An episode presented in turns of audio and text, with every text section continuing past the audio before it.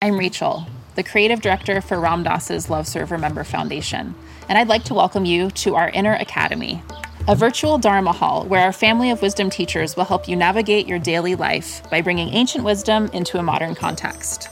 With over 200 hours of audio and video teachings, meditations, and practices from teachers like Ram Dass, Krishna Das, Sharon Salzberg, Jack Kornfield, Roshi Joan Halifax, Joseph Goldstein, and many more the Inner Academy is your core resource for finding balance, presence, and navigating the ups and downs of your daily life. The Inner Academy has guidance for every step of your journey. Choose from an annual or monthly membership and gain access to past and future courses, retreat replays, virtual community, and much more.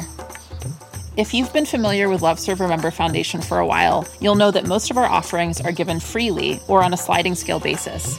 So when you subscribe to the Inner Academy, you're paying it forward and bolstering our ability to continue creating accessible offerings for all in the future, as Ram Dass wished for us to do.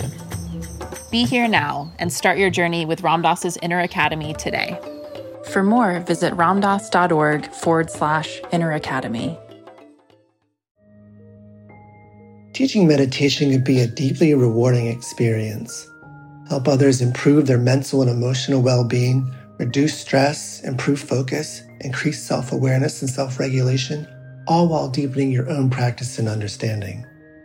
Join acclaimed author, Buddhist teacher, and Emmy Award winning musician David Nichtern on Tuesday, May 28th at 6 p.m. Eastern Time for a free online discussion on teaching meditation in Dharma Moon's renowned mindfulness meditation teacher training program. Get certified by Dharma Moon to teach meditation lead group practice sessions, and work with individual students. Visit dharmamoon.com slash be here now for more info and to reserve your spot for the free online event with David Nichtern on May 28th.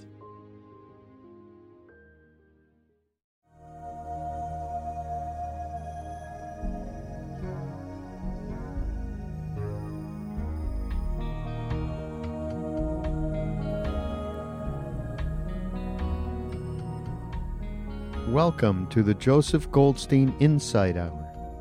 This podcast is an expression of our shared interest in self discovery.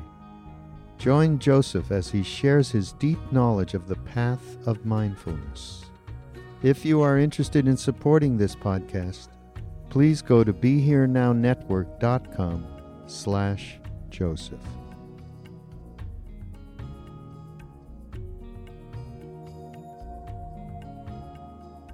The fourth foundation of mindfulness that is contemplation of Dhammas. And understanding that in this context, Dhamma means categories of experience or how different factors function. And the first of the categories mentioned in the sutta is that of the hindrances. We discussed the nature of the hindering mind states, both in general, and also looked in some detail at how to work with sensual desire and exploring the five steps that the Buddha outlines in the sutta. That is, knowing when the hindrance is present, knowing when it's absent, knowing the conditions that lead to its arising, knowing the conditions that lead to its removal, and knowing the conditions that prevent future arising. So these five steps are repeated with each one of the hindrances. All of these steps further our understanding of the conditioned selfless nature of phenomena. That is, things arise when the appropriate conditions are present for their arising. And they pass, they pass away when those conditions change. It's deepening insight into the experience that there's no one behind, there's no self behind this passing show. Tonight, I'd like to continue the discussion with regard to aversion which is the second of the hindrances, highlighted by the Buddha for our investigation. So, what is aversion? and how do we recognize it when it's present? The Pali word for aversion is patigha, which literally means striking against. So Bhikkhu Bodhi elaborates on this meaning, and he calls it the attitudes of mind of resistance, of rejection, of destruction. That is all different aspects of the condemning mind, the mind which is condemning in one way or another the present object. And as we know from our experience, it includes a wide range of aversive states. In the most extreme form, it includes violent rage and hatred. It includes anger, ill will, animosity, annoyance, irritation, fear. And in a much more subtle way, it also includes the mind states of sorrow and grief. There is a component of aversion in those states as well. For me, there's something of interest here as we contemplate the English usage of some of these words. In the Abhidhamma, hatred, the Pali word is dosa, and aversion are used synonymously. And so all of the aversive manifestations from that perspective are rooted in dosa, are rooted in hatred, which is one of the three unwholesome roots. But in English, we usually reserve the word hatred for an intense hostility or an extreme dislike. So, how do we reconcile these two understandings of what hatred means and how it's used? I think there's an insightful but perhaps not obvious understanding in the mind when we consider that even the milder forms of aversion, the ones we're more familiar with, are actually rooted in the more powerful underground force of hatred. And we see this erupt. We see this underground force, which usually we're not connected with, except as it manifests in its more mild forms. But we see this underground force of hatred often erupt in times of war, you know, or racial or ethnic or gender violence, or even just in intense interpersonal conflict. How annoyance, irritation, dislike can suddenly be tr- transformed into rage or into hatred because it's rooted in that in that mental factor. But as powerful as this underground force is, it's the power of mindfulness that lets us look clearly and deeply into our own minds.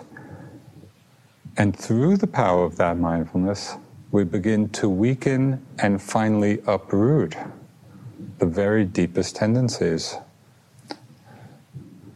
So a quotation by Carl Jung expresses this so well. He says, One does not become enlightened by imagining figures of light, but by making the darkness conscious. The latter procedure, however, is disagreeable and therefore not popular. So, really, what we're doing here is illuminating the shadow side of our mind the aspects that we don't usually see. You know, the underground, the latent tendencies in which the milder forms of aversion are rooted. So, in this first two steps of contemplation of dhammas, we acknowledge whether aversion in any of its forms is present in the mind. We acknowledge when it's not present. In the third step, we go on to contemplate or be mindful of the conditions that lead to the arising of aversion. Now, all of these various aversive states are conditioned reactions to what we find unpleasant. We're really aversive to the pleasant. Now, it's a conditioned response to what we don't like. And just as an untrained mind becomes entranced by pleasurable experiences, we like it, we want it, we enjoy it, we want more of it. In the same way, we become dissatisfied or angry or fearful with unpleasant experiences. Now, this is very easy to see and to notice and observe in relationship to physical pain. Now, what is the first reaction in the mind when we experience pain? Often there's dislike. We don't usually welcome it. There might be fear, there might be discouragement, contraction, frustration, impatience.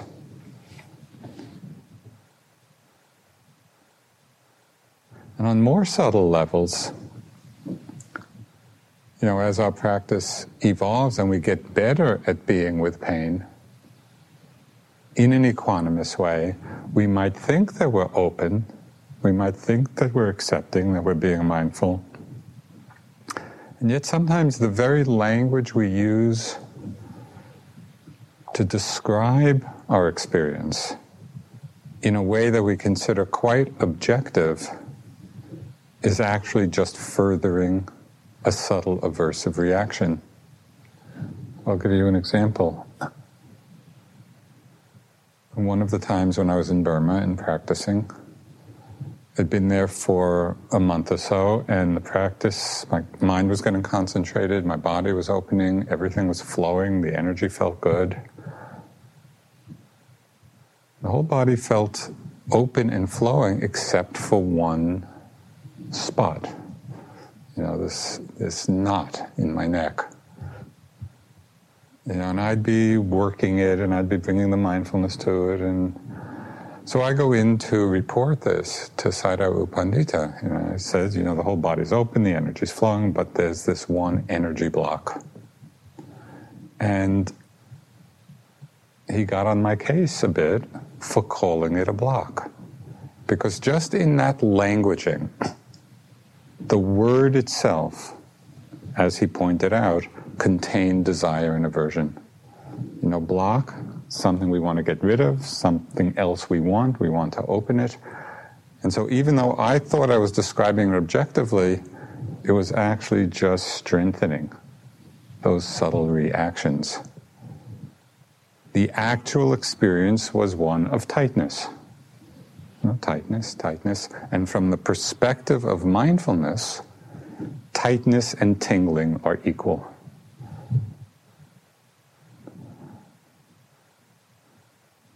So we see aversion arising in various ways with respect to physical pain. We see aversion often arising when we think of some painful or unpleasant situation. Now we can think of someone or some event that's been difficult, and we can get angry just thinking about it. But in that moment, we're actually just getting angry at a thought. One of Munindraji's favorite lines was The thought of your mother is not your mother, it's a thought. And yet, whether it's one's mother or anybody else, the thought comes and it can stir all kinds of reactions.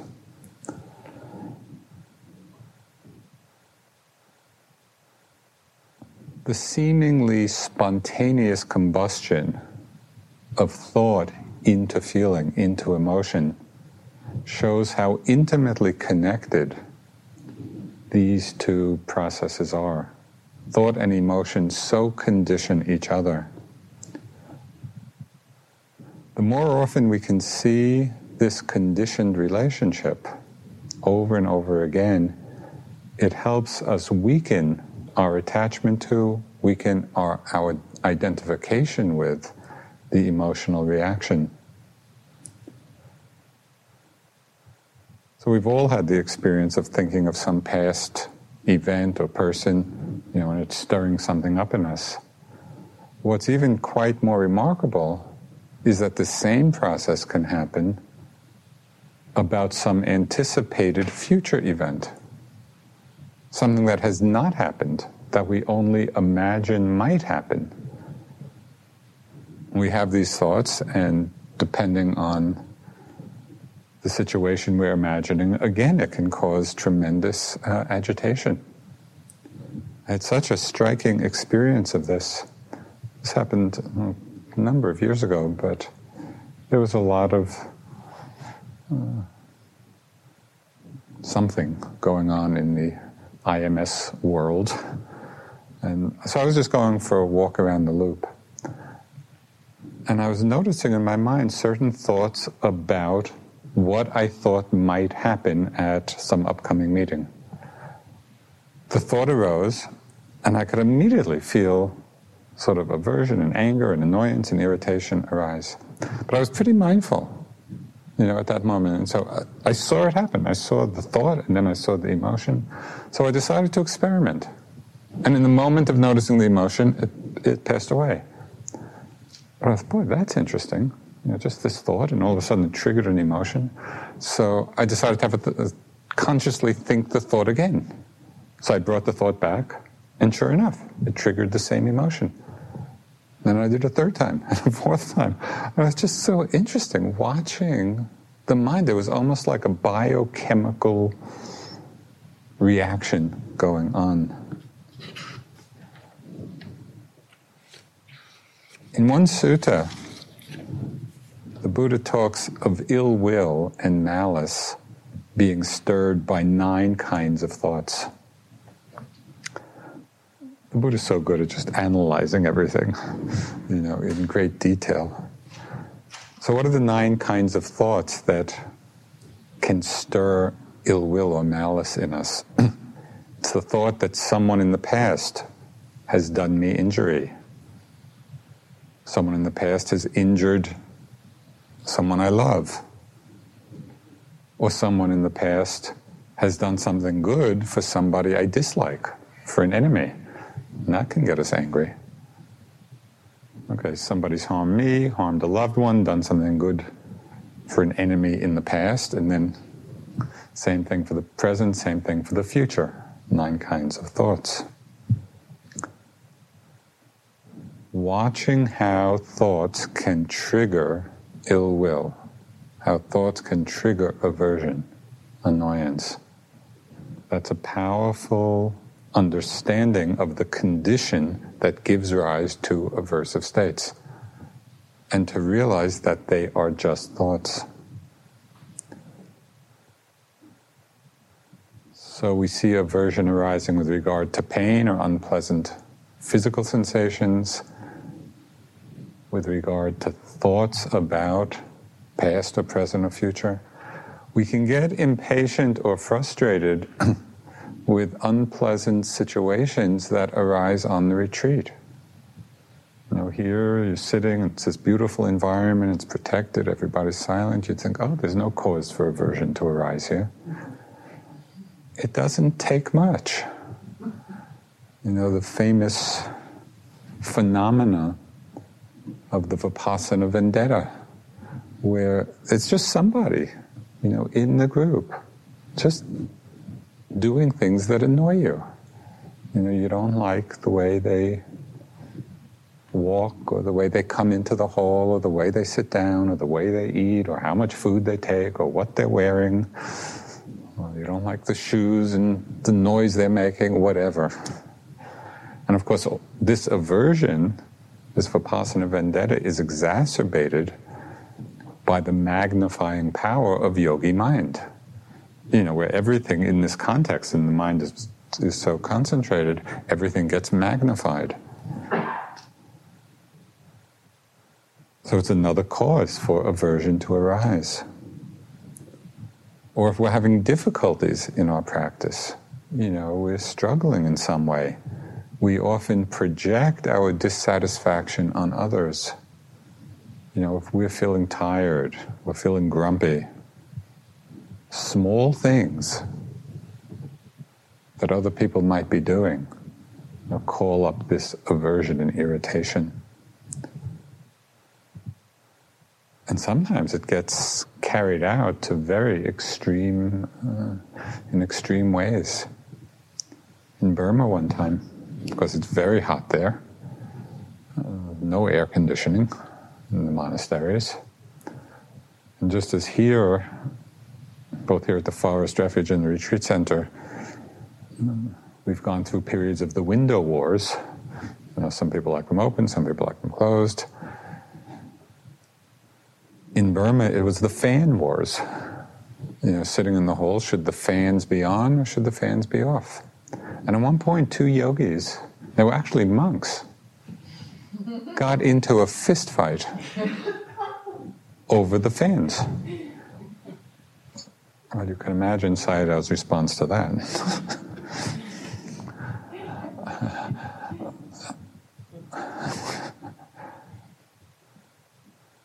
Aversion arises when we personalize difficult situations that are impersonal, not even ones that, in one way or another, are directed at us, but totally impersonal situations can cause aversion to arise. And we see it in the worlds a lot.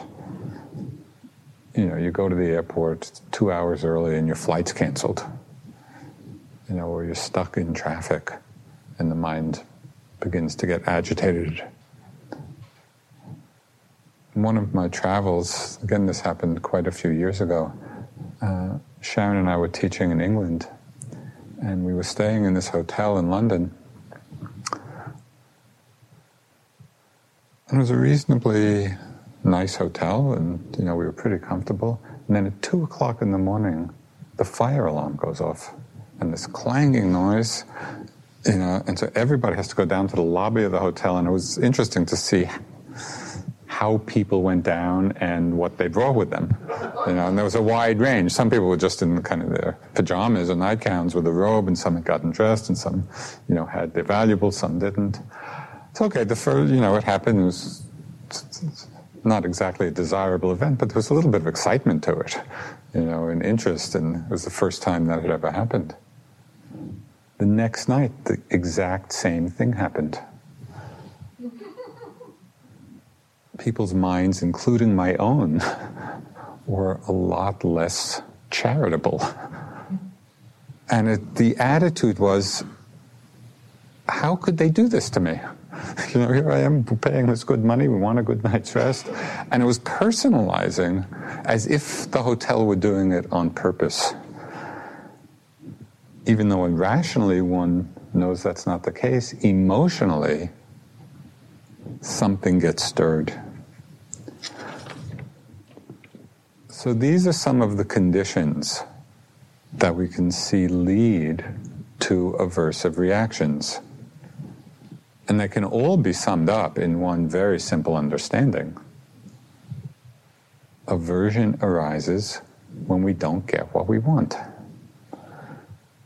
And so I had this image, you know, of this little kid somehow being frustrated in their desire, of not getting what they want, and you know, this little kid screaming, "I hate you."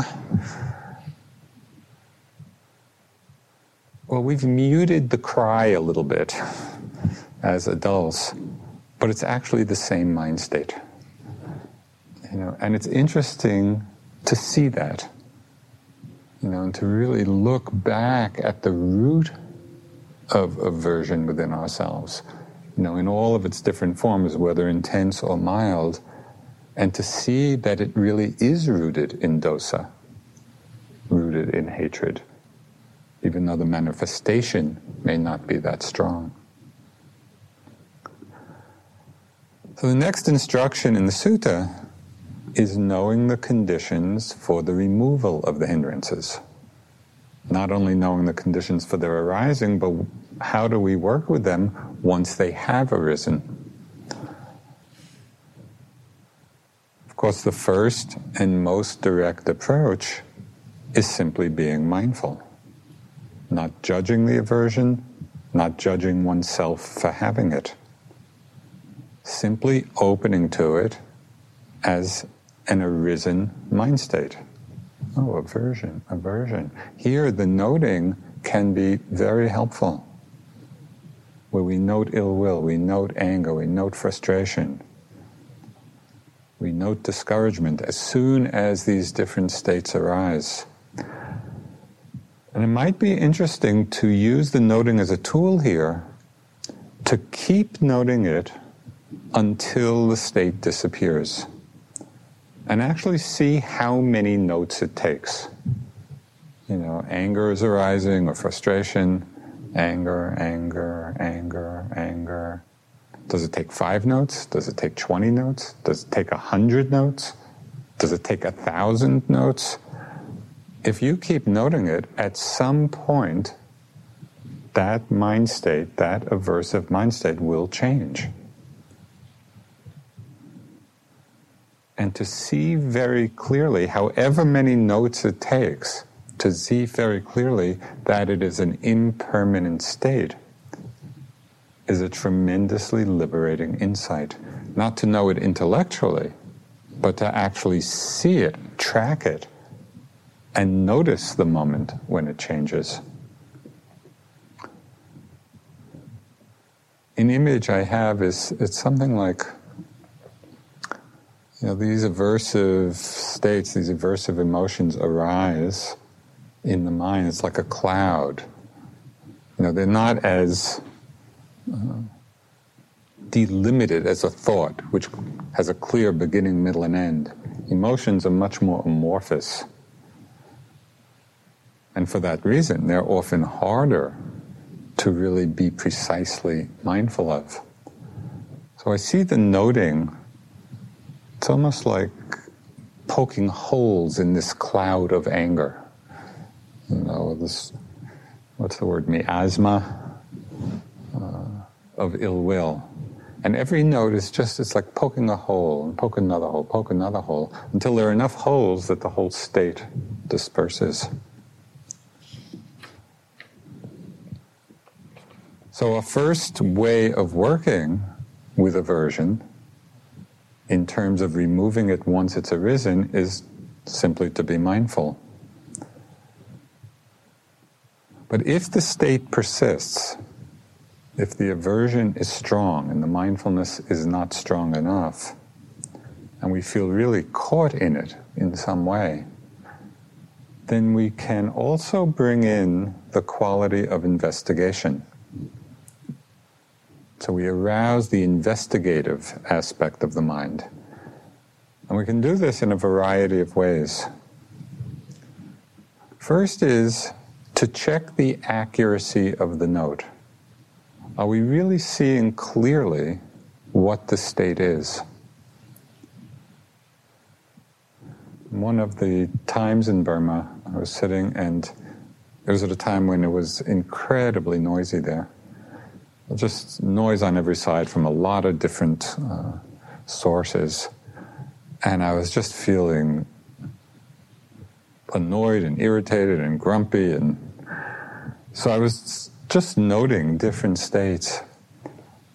But it was only when I saw that basically what was happening, that my mind was complaining. It was just complaining mind. As soon as I could name it, you know, and so accurately, the whole force of it disappeared. You know, as long as I was noting around it, then I was aware that something was there, but I, it's like I had not touched the heart of it. So when we're caught and something persists, just investigate a little bit to see if the note is accurate. Another powerful way of investigation, of bringing investigation to aversive states, is to see, to look at the relationship of the mind to the emotion.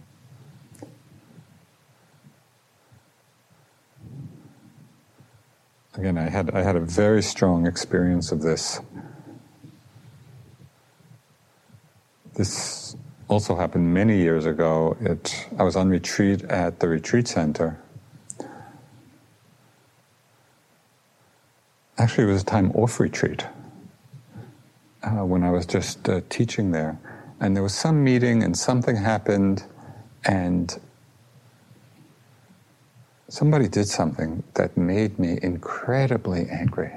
I just, I'm, I'm more on the greed type rather than the anger type. So strong anger like that doesn't usually arise, and not that often. But this was powerful. I was just taken over by this anger. And I'm noting anger, anger, anger. And it didn't make a dent. And I went to sleep with this energy, and the energy of the anger woke me up. You know, like at four in the morning, I just, it woke me up, and the same was coursing through. And at that point, I became so interested in what was happening, I asked myself the question how am I getting hooked by this anger?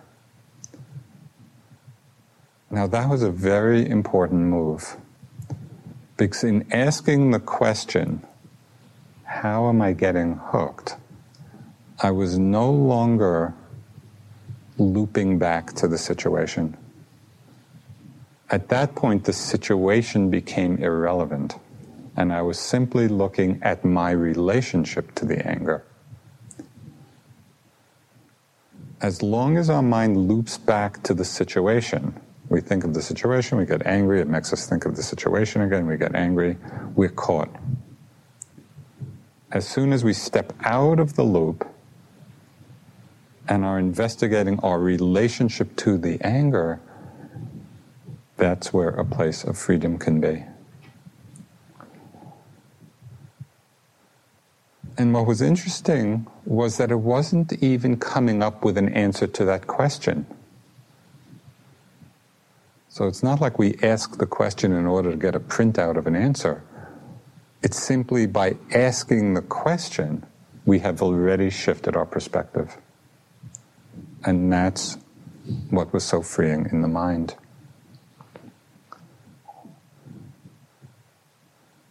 In this investigation of our relationship to aversive states, we can also examine a range of skillful responses.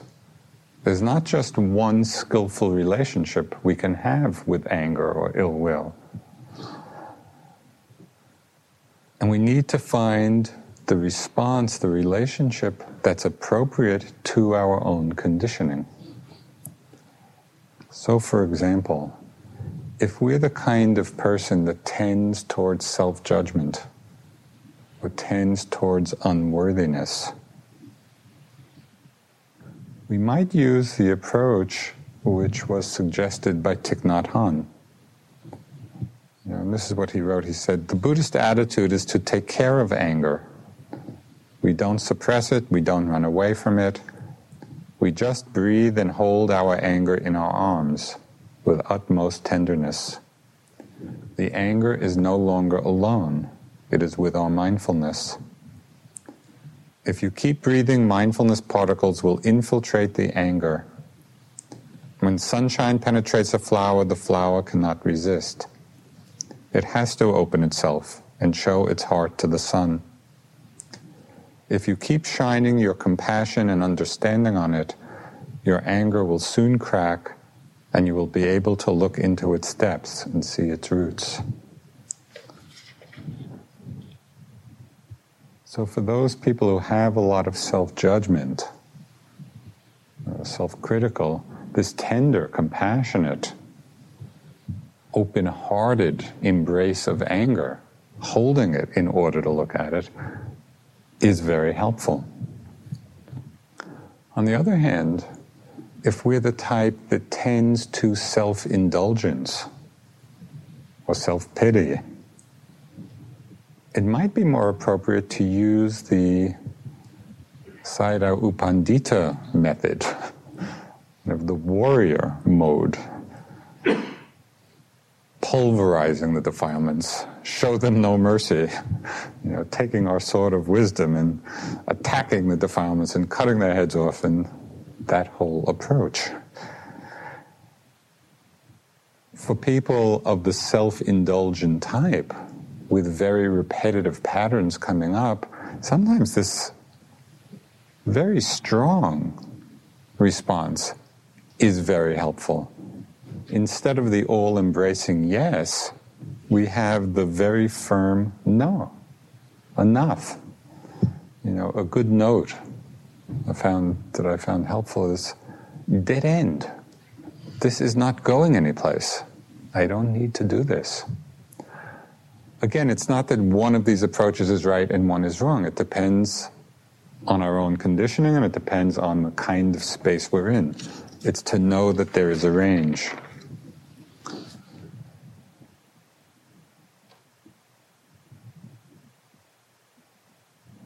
We can also use the power of investigation to see what associated emotions might be underneath the anger or ill will, which are feeding it like an underground spring. You know, sometimes under the anger are feelings of self righteousness, or feelings of hurt, or feelings of fear. And if we don't open to those, if we don't see those, then it keeps feeding the ill will and we don't get free of it. Often being mindful of the underlying emotions, if there are, it often unlocks the whole pattern that we're stuck in. So, how do we deal with aversive states once they've already risen? First is to be mindful. Second, to use these different techniques of investigation. There's a third way, and that is through the use of wise reflection. When we're angry or annoyed or irritated, it's often a very seductive mind state because there's the feeling I have good reason to feel this way. This person is doing something, and I'm right to feel this. The Buddha expressed it so clearly in his description when he said, Anger with its poisoned root and honeyed tip. You know, so often we're seduced by the honeyed tip, either enjoying just the energetic rush of the anger or in some way justifying it to ourselves. So when we're seduced in this way, different reflections can be very helpful. When the Buddha spoke of those nine kinds of thoughts provoking malice and ill will, he ended that with a certain reflection, which was this was a suggestion for us to ask what good will it do to hold on to malice? What good will it do to hold on to anger? What good will it do to hold on to resentment? At those times, we remind ourselves of the question in these states who is it that's suffering? We're the ones who are suffering. It's like holding on to a hot burning coal and saying, well, I should hold on to it.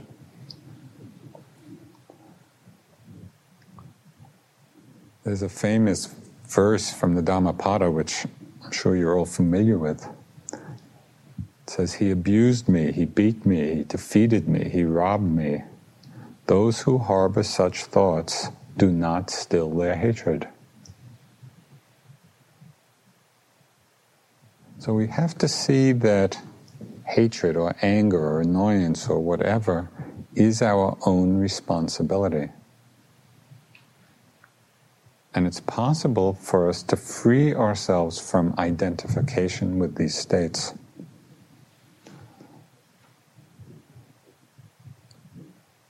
The second reflection first is what good will it do for me to hold on to this? The second reflection is reminding ourselves of the reference point of our practice. What actually is our aspiration in practice? Is our main concern to be right or to be free? And we need to remind ourselves of what our purpose and aspiration is. And this is a very interesting challenge in life where, in different situations, the anger feels justified. You know, there seems a good reason to feel angry. So we need to ask ourselves is our main purpose to be right or to be free? There's a story which, in the suttas, of a woman named Videhika. And She lived in the city of Savatthi in ancient India. It's one of the cities where the Buddha spent a lot of time. And Videhika had the reputation for being this very saintly person. Very gentle, very kind, very open hearted. She had a maid named Kali who did all the work. And this made Kali thought, you know, my mistress has this wonderful reputation, but it's actually me who's doing all the work. So I wonder what would be like, you know, to test, to test Videhika and really see if she's as gentle as it appears. So Kali started to get up later and later each day. You know, and the work that she was supposed to be doing, she just didn't do. And at first, Videhika would get annoyed or, you know, frustrated. But this went on day after day, and Kali just slept later and later. And it got to the point where Videhika was so angry uh, by um, Kali's behavior that she took a rolling pin and hit her over the head. When I read this, I had an interesting reaction because, on the one hand, I did not think it was such a great thing to hit Kali over the head, but I kind of sympathize with Videhika and just that situation. You know, if, if you're counting on somebody to fulfill an agreed upon responsibility, you know, and they continue not to do it just out of apparent laziness or disregard, you know, just sleeping later and later and not taking care with something that they've agreed to do. And not just one day, but over many, many days. And I thought, well, you know, I'd be annoyed too if I were counting on somebody uh, to do something that we had agreed upon. But the Buddha is making a very different point here. On a deeper level, the story reminds us of the radical and uncompromising nature of the freedom of Nibbana, of liberation. This is not a freedom that simply means we feel good you know, if the conditions are right. The freedom of the liberated mind is not dependent on conditions. The freedom of a liberated mind is untouched, is unmoved by changing circumstances. So, if this is the reference point for our lives, then all the difficult situations we face, the frustrating situations we face, become a truth reflecting mirror for our own minds. Do we get angry? Do we get upset when things don't happen the way we would like them to? Or do we respond from a place of wisdom? Probably for most of us, it's both. You know, parts of our mind will get angry, will get upset, will be reactive. And maybe at times we do tap into that place of understanding and wisdom.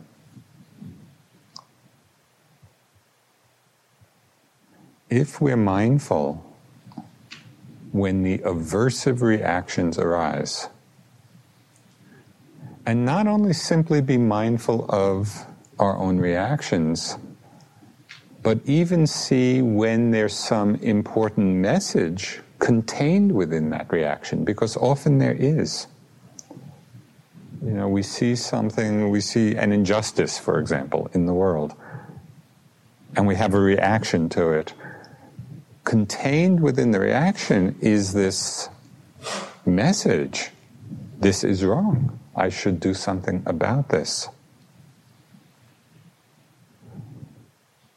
But if we can reflect on the nature of freedom and not hold on to the anger or hatred, then it's possible to actually take appropriate action from a place of peace.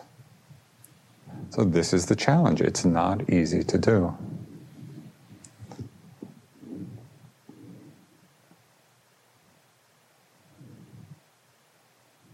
So the first reflection is what good does it do me to hold on to this ill will, to this hatred, to this resentment? Who's suffering?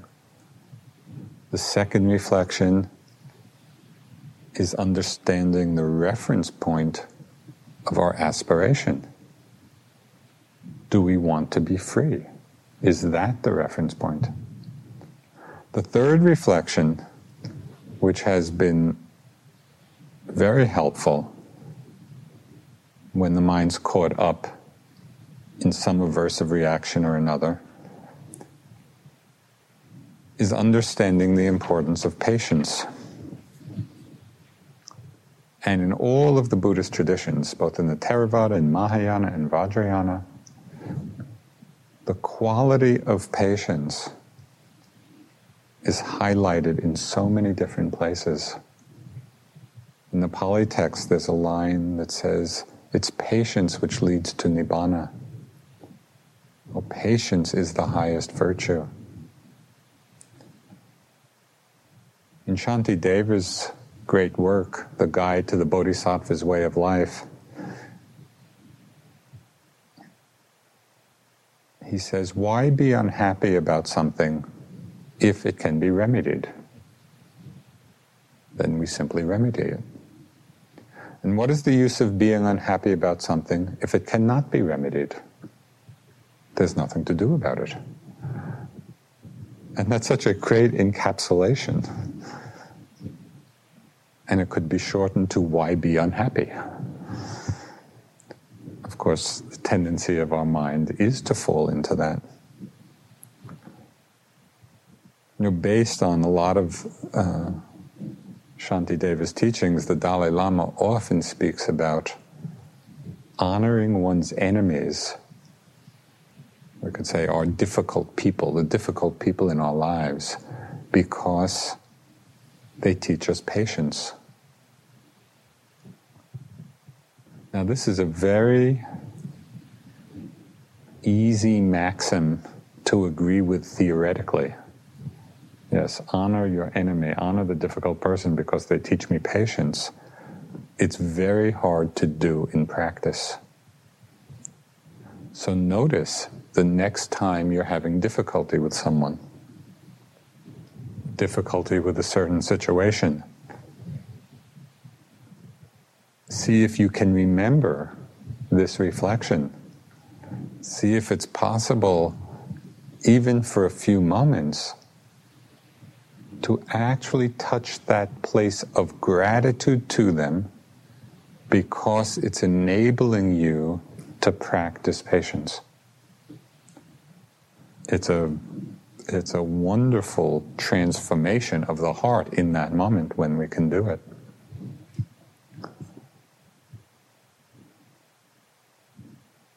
This reflection helps us loosen our attachment to our own point of view. Just opens us to holding things in a bigger context. Now, the last suggestion for dealing with aversive states which have arisen after all of these others. If none of these work, we try to be mindful, it doesn't work. We investigate in the various ways, doesn't work. We carry on all these reflections, doesn't work. Of course, after having done that, the hour will well be over. But if the aversion persists, the Buddha had one last remedy, which was very simple and very pragmatic. He said, Think about something else. so he's actually saying, Distract the mind from this obsessing thought, obsessive thought, obsessive feeling. In the text, it says, and it's, it's very striking in the context of the Buddha's teachings, says one of the remedies for aversion in this context is inattention. So practice inattention.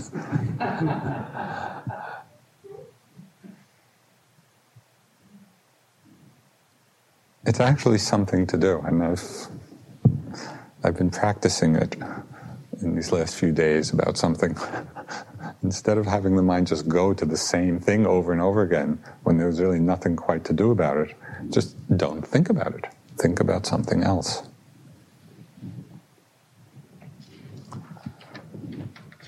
Okay, so the last of the instructions in this section of the sutta is knowing the conditions that prevent the future arising of aversion.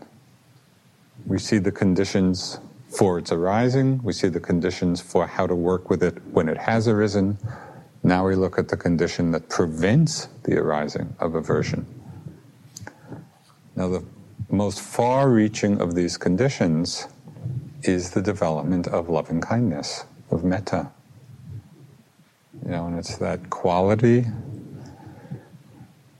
of the heart it's that generosity of the heart that simply wishes well to all beings. May all beings be well, may all be happy. And it's a feeling that's not seeking anything back in self benefit. It doesn't have expectations of something in return. And what gives metta its great expansive power, its all inclusiveness, is that when it develop, when it's developed, when we practice it, it makes no distinction between beings. It doesn't exclude anyone. The feeling of loving kindness has the, unlike romantic desire or romantic love, metta has the capacity to embrace all beings with the simple wish, may you be happy. There's a beautiful short Navajo uh, prayer. It says, I've been to the end of the earth. I have been to the end of the waters. I have been to the end of the sky. I have been to the end of the mountains. I have found none that were not my friends. And that is that quality of all embracing friendliness.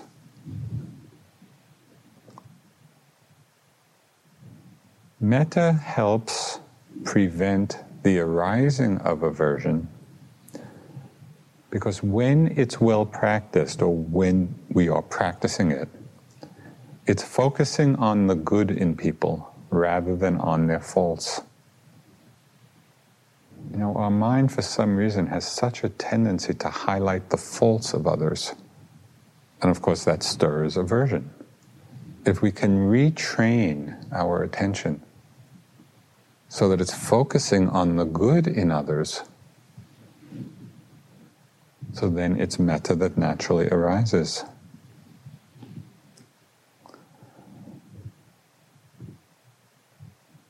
Metta, or loving kindness, does not easily turn into ill will or jealousy because metta has a heart space is not dependent on people or situations being a certain way. And that's its great stability. Because it's not dependent on people or situations being a certain way, we can abide in that generosity of the heart. Be happy. However you are, whatever you're doing, may you be free of suffering.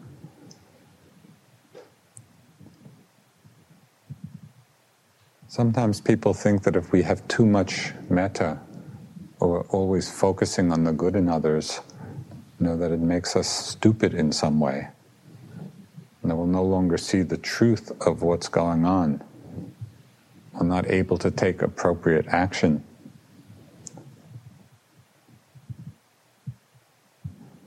But it's actually the mind that's not clouded by anger or hatred that allows us to see situations clearly and to chart the right course of action, even in very difficult situations. The anger, the hatred, the ill will does not help.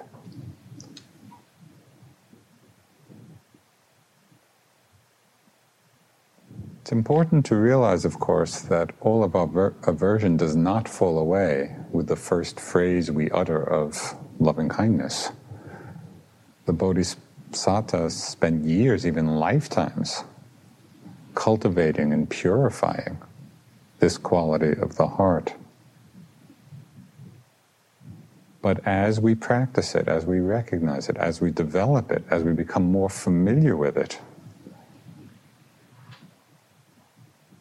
the feeling of loving kindness, the feeling of metta starts to arise more and more spontaneously in our lives it becomes more and more the way we are rather than something we do. And the boundaries between metta and mindfulness begin to dissolve.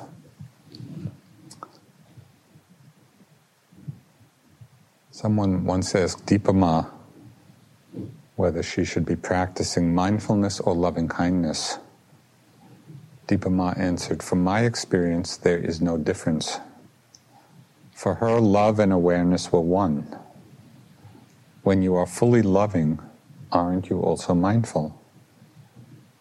And when you are fully mindful, is this not also the essence of love? And I think for all of us, as we do both formal practices, we begin to see that the qualities begin to merge together. That when the metta is there, we're mindful. And that when the mindfulness there, there is that feeling of love.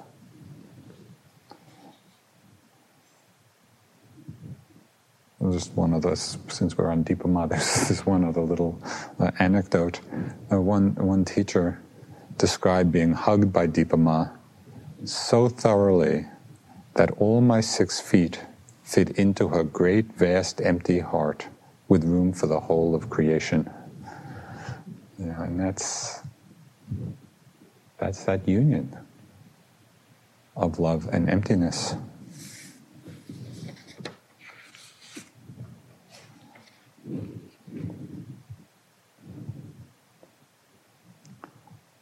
Here is where metta, as a dissolver of aversion, also becomes the ground for wisdom. Because the more loving, the more patient we are, with the difficulties and disturbances that arise in our practice, in our lives, the more we can discern what is skillful and what is unskillful. We're not so lost in our immediate reactivity. The more loving, the more patient we are, gives greater space for discerning wisdom. With discerning wisdom, then our choices and our actions become wiser. As our choices and actions become wiser, we're happier. As we're happier, we feel more metta. As we feel more love, there's more discerning wisdom. More discerning wisdom, wiser choices. Wiser choices, happier. Happier, more metta. And so it's this great spiral upward leading to the end of suffering.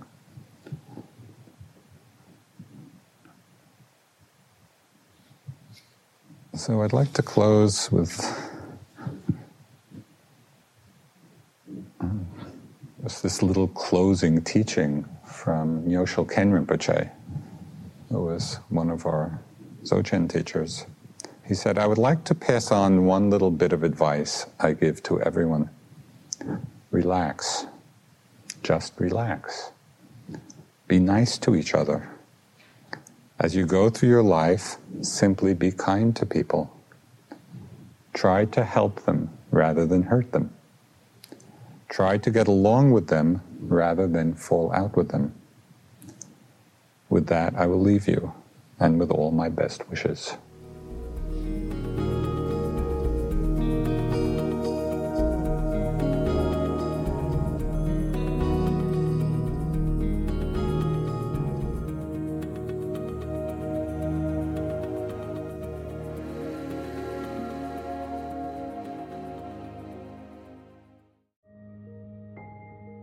This show is sponsored by BetterHelp. Are you holding on to a secret you need to get off your chest? Maybe you're feeling regret about past actions. If you keep your stressors all bottled up, it can start to affect you negatively. Therapy is a safe space to get things off your chest and work through whatever is weighing you down. It's also a great way to improve your communication skills, learn to resolve conflict, and more. If you're thinking of starting therapy, give BetterHelp a try. It's entirely online and designed to be convenient, flexible, and suited to your schedule. Get it off your chest with BetterHelp. Visit betterhelp.com slash insighthour today to get 10% off your first month. That's BetterHelp, H-E-L-P dot com slash insighthour.